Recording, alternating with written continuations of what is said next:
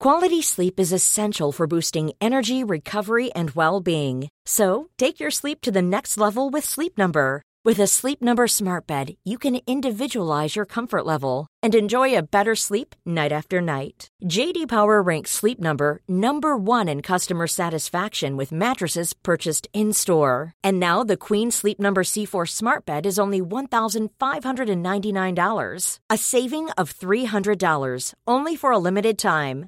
For JD Power 2023 award information, visit jdpower.com/awards. Only at Sleep Number stores or sleepnumber.com.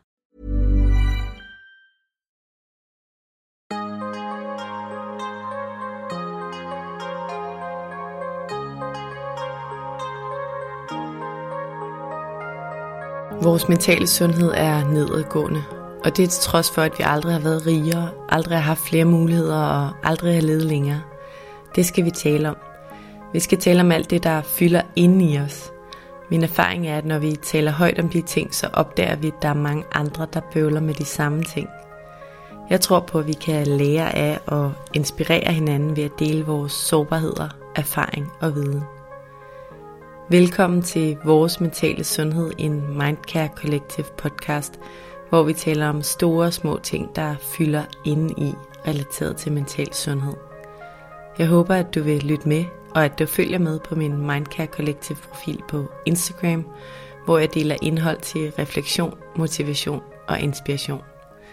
Jeg hedder Lea Helmand. Hvis du kan lide det, du hører og gerne vil høre mere, så er du som altid meget velkommen til at donere et beløb til podcasten via MobilePay 15 5503. Du kan også se nummeret i tekststykket her under afsnittet i den app, du hører podcasten i.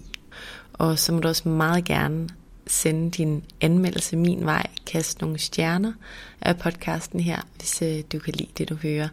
Det vil betyde rigtig meget for mig. Tak. I dag sender jeg endnu et sommer edition afsnit af vores mentale sundhed, fordi jeg jo egentlig holder sæsonpause her i juli, men jeg synes alligevel, at jeg gerne vil dele noget mere, inden sæson 2 starter officielt. Så derfor har jeg samlet et par af de emner, jeg selv synes er relevante i den verden, vi lever i, og som er nogle af de ja, ting og emner, jeg blandt andet får mange spørgsmål til på min Mindcare Collective profil. Og de her emner vil jeg så dele lidt om i et par sommerafsnit. Og i afsnittet i dag, som altså er lidt kortere normalt, så skal det handle om pauser. Der er rigtig mange, der i dag taler om pauser i øh, forskellige former. Der bliver talt meget om at sætte tempoet ned, om at stoppe op, om ro, meditation, vejrtrækning, og jeg tror, at den der liste, den fortsætter. Og det handler alt sammen om, om pauser fra vores tanker og fra vores hastværk i vores hverdag og fra vores performancekultur. Og der er faktisk ret god grund til, at flere og flere prædiker netop de her budskaber, fordi vores krop og vores hjerne er faktisk slet ikke rustet til al den fart og til det høje tempo, mange af os lever vores liv i. Egentlig også selvom det jo er et tempo, vi har anset som helt normalt i mange år, og som vi måske stadig anser som normalt. Jeg har i hvert fald svært ved nogle gange at både at tage de der pauser, men også at gøre op med, at, at det er okay ikke at, ikke at have så travlt. Det er noget, jeg, jeg øver mig på. Og derfor så tænkte jeg, at jeg ville lave det her korte sommerafsnit omkring, hvorfor det nu egentlig er, at vi faktisk skal huske at prioritere pauser i vores hverdag. Hvorfor er det nu lige, det er en god idé? Og jeg tænker, at jeg lige vil starte med et par sådan helt grundlæggende, ret væsentlige øh, grundvilkår egentlig, der gør sig gældende i det samfund, vi lever i, og som er vigtige for forståelsen for, hvorfor de her pauser er ret vigtige faktisk. Først og fremmest så lever vi jo, som det ret ofte bliver talt om, i en perfekthedskultur, hvor vi især via sociale medier hele tiden bliver konfronteret med glansbilleder af perfekte og succesfulde elementer af andres liv. Og det betyder, at vi konstant har mulighed for at sammenligne os med alt det, vi ikke har. Der er også rigtig mange dejlige muligheder med teknologien og egentlig også med sociale medier og internettet, men det er altså også bare et element, der gør det muligt for os hele tiden at se det, vi ikke har. Og det kræver rigtig meget mental kapacitet ikke at lade sig påvirke af alle de her sammenligningstriggers, vi møder konstant. For man kunne bare sige, lad os bare lade være at blive påvirket af det, eller lad os bare lade være at sammenligne os. Øhm, men det gør vi altså som de mennesker, vi nu engang er. Og en anden kendskærning, det er, at vi lever i et samfund, hvor alt det skal gå fremad og hurtigere opad og videre. Og når jeg siger skal, så siger jeg det, fordi det er det, vi bliver rost for. Vi bliver rost for fart og for udvikling, både af hinanden, men også strukturelt via for eksempel karakterer, øhm, alt det, der sker på LinkedIn, og via algoritmerne bag LinkedIn, og det er, det, det er den diskurs, der er i stillingsbetegnelser og, og så videre.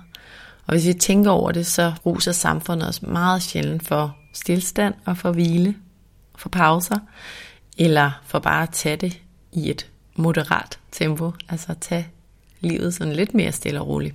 Det er ikke rigtigt det, der bliver fremhævet som, ej, hvor var det godt, at vi gjorde det. Og som jeg ser det, så er det cocktailen af de ting, altså af perfekthedskulturen og de sociale medier og samfundets krav til, til den her konstante fremadstræben. Det er den, der bliver farlig i kombination med den hjerne, vi bærer på. Og du har jo helt sikkert formentlig hørt det før, det her med vores kære savannehjerne i forskellige sammenhænge, men jeg nævner det alligevel her, fordi det er så grundlæggende for forståelsen for, hvorfor vi tit er udfordret, og hvorfor vi til tider brænder ud i det samfund, vi lever i. Og det er der jo mange, der gør. Eller der er mange, der er lige ved at gøre det. Og der er nogle helt elementære ting i vores hjerne, der, der er vigtige for forståelsen for, for det, og for, for at forstå, hvorfor det sker, men også for at forstå, hvorfor vi bør huske at prioritere de her kvalitetspauser i vores hverdag.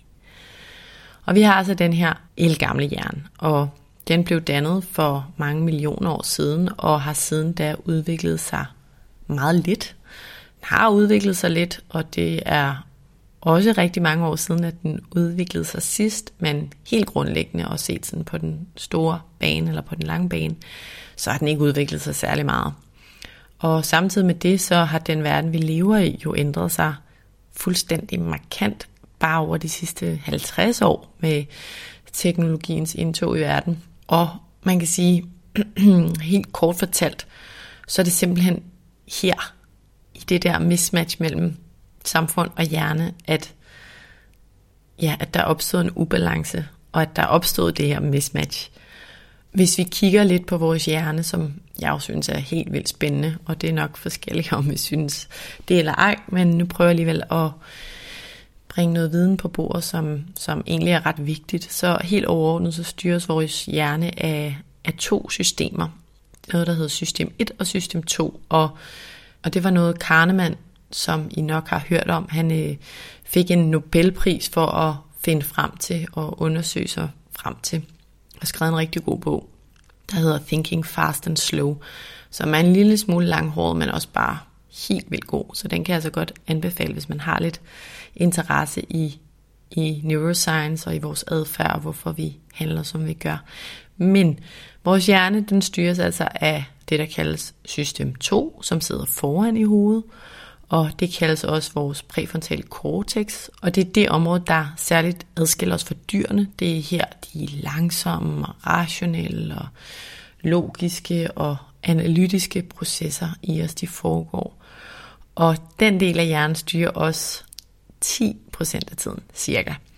Det vil sige, at de andre 90% af tiden, der er vi styret af det, vi kalder, eller det, der bliver kaldt system 1, som også bliver kaldt krybdyrshjernen eller reptilhjernen. Den ligger bagerst i hovedet, og den blev egentlig originalt udviklet for at sikre vores overlevelse. System 1, det er linket til alt det, vi gør hurtigt, intuitivt og på autopilot. For eksempel det her med at trække vejret, at gå, børste tænder, at spille et instrument eller en sportsgren, som vi kan udenad. Altså noget, vi gør uden at, uden at tænke over det. Det er også her, øhm, ubehaget kommer fra, når vi for eksempel bliver overrasket af en, en politimand, det synes jeg i hvert fald er ubehageligt. Eller læser en, en sur mail. Øhm, det er den del af hjernen, der, der reagerer intuitivt på det, vi møder. Og dens formål er helt grundlæggende at scanne omgivelserne for at se, om der er noget, der ligesom kan tro vores overlevelse. Så det giver jo rigtig god mening, at den er udviklet på den måde. Og den del af hjernen, den fortæller os altså hele tiden, når vi møder verden, og når vi møder vores omgivelser, om vi skal kæmpe eller flygte. Og det var jo bare virkelig smart dengang på savannen, hvor vi skulle være opmærksomme på løver og på farlige røde bær, der kunne betyde vores død eller vores overlevelse. Så det var vigtigt. Men der skal vi også bare lige tænke på, hvor mange tidspunkter dagen vi så også kunne slappe af på og hvile på og holde pause på. Fordi det var hensigtsmæssigt dengang, men det er ikke super hensigtsmæssigt, når vi i dag konstant mødes af tusindvis af indtryk og tusind ting, vi skal forholde os til. Fordi for hjernen så er alle de her indtryk potentielle faresignaler, og hvis du tænker over din hverdag, så dagen lang, så møder du jo folk, du skal forholde dig til, og du bliver bombarderet med nyheder, og du møder trafik, du skal forholde dig til, og blinkende røde notifikationer på din telefon, og du får e-mails, og ja, du ser, som jeg nævnte før, hvad andre laver og opnår på LinkedIn og Instagram, for bare lige at nævne et par af de her triggers, vores hjerne udsættes for hver dag. Og alle de her elementer, de er jo helt normale i vores hverdag. Og der er mange flere end dem, jeg lige har nævnt, men de trigger altså vores krybdyrshjerne, som konstant beder os underbevidst om at forholde os til, om vi skal kæmpe eller flygte. Og når det sker, så bliver der helt lavpraktisk udskilt adrenalin og kortisol i kroppen, altså stresshormoner, og det er jo vildt smart, hvis øh, vi skal præstere kortvarigt, for eksempel hvis vi er til en eksamen, eller hvis vi bliver overfaldet, eller noget i den stil, men for der kan vi faktisk have gavn af den her adrenalin og kortisol, men det er, det er ret usmart og ikke særlig hensigtsmæssigt i, i det lange løb. Så man kan sige, at vores hjerner er, og vores krop på den måde er altså på, på overarbejde. Og en ting til, jeg lige har lyst til at nævne i forhold til det der med savannehjernen, er også, at jeg i hvert fald undrer mig lidt over, sådan, hvorfor skal vi få de der sammenlignende følelser? Altså, hvorfor skal det, det at jeg ser, at den anden har noget vække noget sammenligning i mig? Og det ved jeg, det gør det mere hos nogen end hos andre, og der kan man tale om selvværd og alt sådan noget, men helt grundlæggende, så den evne at sammenligne sig, den, den var faktisk rigtig smart engang, fordi den var til for, at vi blev motiveret.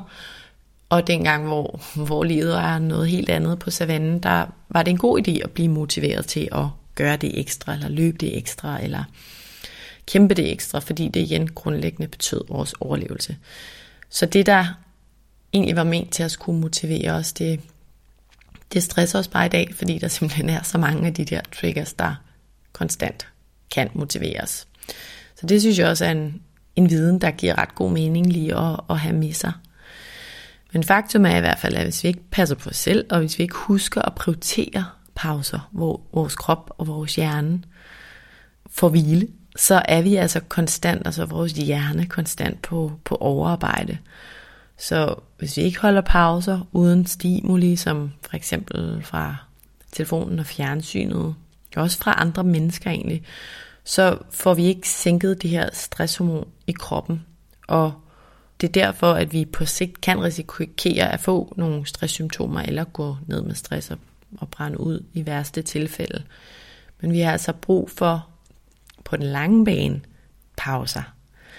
Og stresslæge øhm, Trine Rønnow, hun, øhm, hende havde med i podcast afsnit nummer 9 af vores mentale sundhed her, og hun fortæller, at stress på svensk bliver kaldt udmatning, og det giver bare rigtig god mening, ikke? det der med, at vi og kroppen, vi bliver, vi bliver udmattet. Fordi ordet stress er sådan lidt, hvad er det egentlig, og det er ikke en diagnose, og hvornår har man det, og noget. Men jeg synes det der med, at vi bliver, vi og kroppen og hjernen bliver, bliver udmattet, det giver god mening. Og der er altså, som, som I kan høre, den her helt biologiske forklaring på, hvorfor vi i dag let bliver, bliver stresset, eller bare nemt for uhensigtsmæssigt høje niveauer af adrenalin og kortisol i kroppen, hvis vi ikke tager vores pauser. Så en opfordring herfra, og især i sommermåneden, det er at tage dem. Tag de der pauser. Husk dem i din hverdag, også selvom det kan være svært nogle gange at presse pauser ind, fordi man har vindeaftaler og træning og partnertid og børnefokus og karriere og alt, alt det løse. Der, der er også noget, vi gerne vil. Så Så det der med pauserne, det, det kræver prioritering, og det er dig alene, der står for den prioritering. I forhold til, hvordan vi husker dem, de her pauser, så kan en idé være at tænke over, hvordan du helt konkret får holdt pause i din hverdag. Altså, hvad er en kvalitetspause for dig?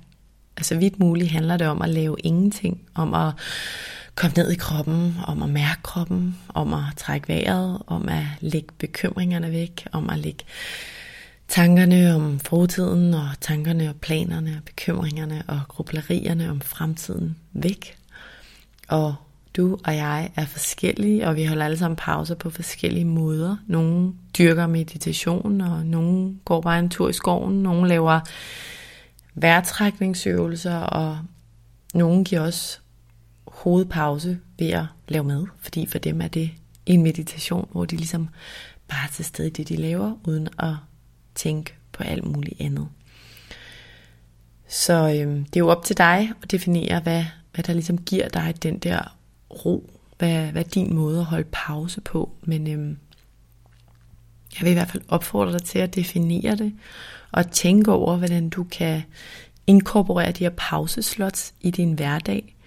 Er det en morgen- eller en aftenmeditation? Er det dybe vejrtrækninger, når du sidder på toilettet? Er det en kort gåtur rundt om blokken hver en time?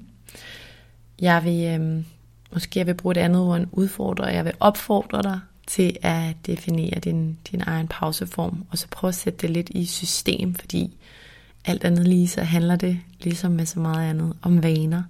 Og vaner, lad os bare slå det fast, er svære at etablere, og når man taler om læringsteori, altså når vi skal lære en ny adfærd, så er 10% af det, det er, at vi har fået en indsigt, altså du har hørt den her podcast, eller du har læst en bog eller en artikel. Men 90% af det at lære en ny adfærd succesfuldt, altså at evne at, at handle på en ny måde i din hverdag, som for eksempel at holde pauser, der er 90% af det, det er altså træning. Træning, træning, træning. Så øhm, jeg tror, mange af de her ting giver mening for os. Alligevel så kan vi undre os over, hvorfor vi ikke lige får det implementeret, men det er altså fordi, det kræver fokus og dedikation. Så du kan jo prøve at starte med, øhm, prøve at sætte tre reminder ind i din kalender. Øh, en morgen, en middag, en aften, hvor der bare står, træk vejret, eller hvad der nu virker for dig. Og se om du kan få det ind i din hverdag, så det ikke bliver sådan noget besværligt, du nødvendigvis skal sætte en halv time af til her og der. De små pauser er helt sikkert også meget bedre end ingen pauser, og vi skal starte et sted.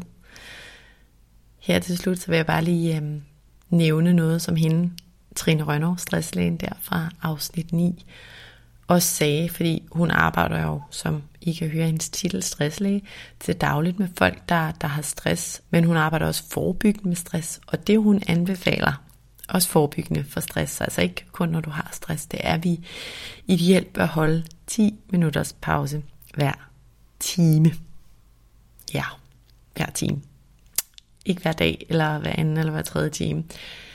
Og det, øhm, det fik mig til at reflektere lidt, fordi det er godt nok meget pause i sådan, når man kommer fra et liv, hvor man er vant til at sidde i computeren flere timer i træk.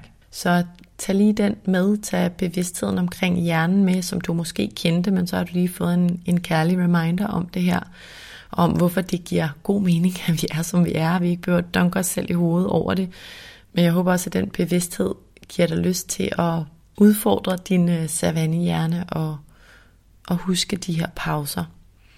Så start et sted, der giver mening for dig. Vælg din måde at holde pause på, og prøv at få dem i system. Husk dem. Prioriter dem. Tak fordi du lyttede med til den her lille sommeredition omkring hjernen og pauser.